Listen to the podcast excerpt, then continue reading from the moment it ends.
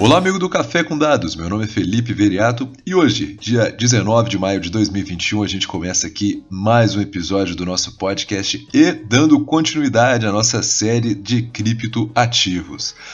A ideia hoje é falar do presente, tanto do Bitcoin, tanto das demais moedas existentes.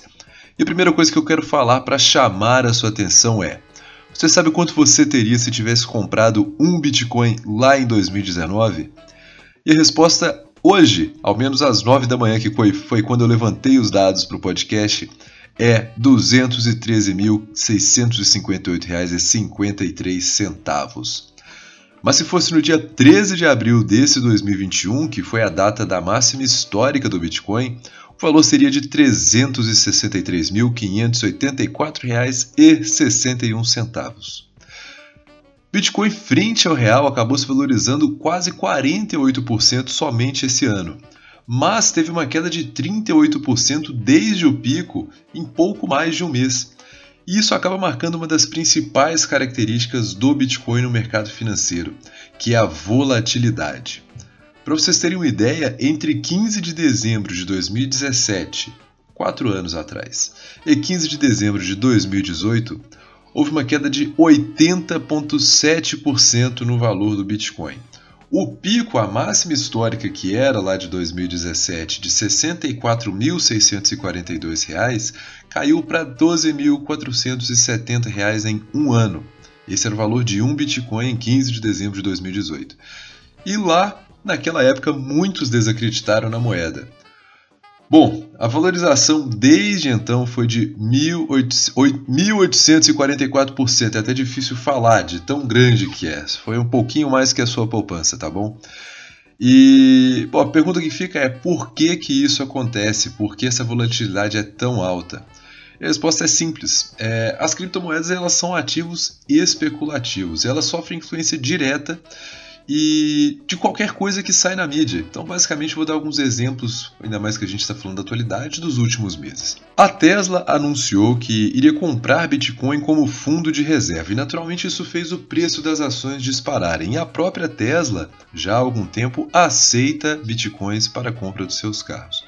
Mas, posteriormente, o próprio Elon Musk, que deve ter sido a figura mais citada nesse podcast até agora, nos últimos dias anunciou que a Tesla não mais aceitaria o Bitcoin como forma de pagamento pelos seus ativos. E naturalmente, na sequência disso, o preço dos bitcoins caíram absurdamente. Há um receio muito grande que a Tesla venha a vender esses bitcoins que ela comprou nos últimos meses, o que faria o valor de mercado cair. Naturalmente, seguindo aquela regra de oferta e procura, pessoal. Quanto mais gente quer, mais caro é, quanto menos gente quer, mais barato fica. E ontem, sim, ontem, a China proibiu bancos e empresas de pagamento de oferecerem serviços em criptomoedas. Então, esses são somente alguns exemplos de coisas que aconteceram neste ano e principalmente nos últimos dias até, que fizeram com que a oscilação do Bitcoin fosse muito grande. Bom, uma das coisas que merece destaque nessas notícias é o motivo do Elon Musk ter justificado que não aceitaria mais o Bitcoin para aquisição de Teslas. E a questão é uma preocupação ambiental. Por que essa preocupação ambiental está em xeque? Aí eu vou trazer uma entrevista de Bill Gates de março de 2021, aonde, embasado pelo cientista de dados do Dutch Central Bank, Alex de Vries, ele estima que cada transação de Bitcoin gasta 300 kg de dióxido de carbono, o equivalente a 750 mil transações feitas por um cartão de plástico de uma vida de uma Mastercard da vida ou uma viagem de 820 km de um carro a gasolina 1.0. É isso que custa hoje uma transação de Bitcoin. Por que, que é tão doloso ao meio ambiente? Se você se lembra dos mineradores de Bitcoin que foram citados ontem, eles são mega computadores espalhados pelo mundo que consomem juntos uma quantidade de energia equivalente a 78,5 terawatt-hora. Isso é mais do que gasta a própria Argentina em uma hora. E para piorar, a maior parte desses computadores eles ficam em países onde a energia é muito barata, mas de fontes não renováveis.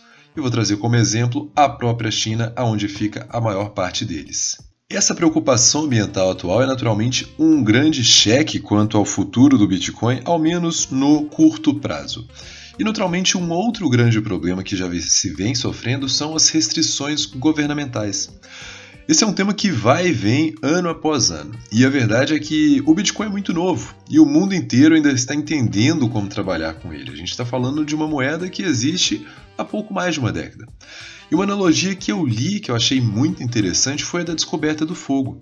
No início, quando o homem usava o fogo, ele usava para se esquentar, e vez ou outra ele podia sair do controle e causar naturalmente uma grande destruição. Mas com o tempo, o fogo acabou se tornando um grande aliado da humanidade, uma vez que ela aprendeu a manipular e entender todas as faces aonde podia ser utilizado aquilo dali. Bom, de qualquer forma, o mercado, mesmo que se você for buscar sobre Bitcoin, sobre criptomoedas, essa semana você vai ver muita coisa negativa dizendo, botando em xeque o futuro. A verdade é que é um mercado que está sim em plena expansão. A gente não pode olhar o micro, vamos olhar o macro. Não vamos olhar essa semana, vamos olhar os últimos anos. O Bitcoin, embora ainda seja a moeda mais valiosa, há tempo não é a única criptomoeda pois o número de total dessas criptomoedas, ao menos um levantamento que eu vi de dezembro do ano passado, já passa de 6 mil. Então, a qualquer momento pode surgir uma nova criptomoeda sensação, talvez embasada em uma tese de mineração mais verde e que possa surpreender o mercado. A questão principal que fica é que dificilmente a gente vai ver esses ativos simplesmente sumirem do mapa. E com isso a gente encerra o Café com Dados de hoje. Amanhã a gente finaliza essa série de Bitcoin. A ideia amanhã é falar um pouquinho sobre o futuro do Bitcoin, o futuro da tecnologia de blockchain. E, bom, segue a gente lá no Instagram, no podcast.café com dados, ou no Twitter, no arroba café com dados. Uma ótima quarta-feira e um forte abraço.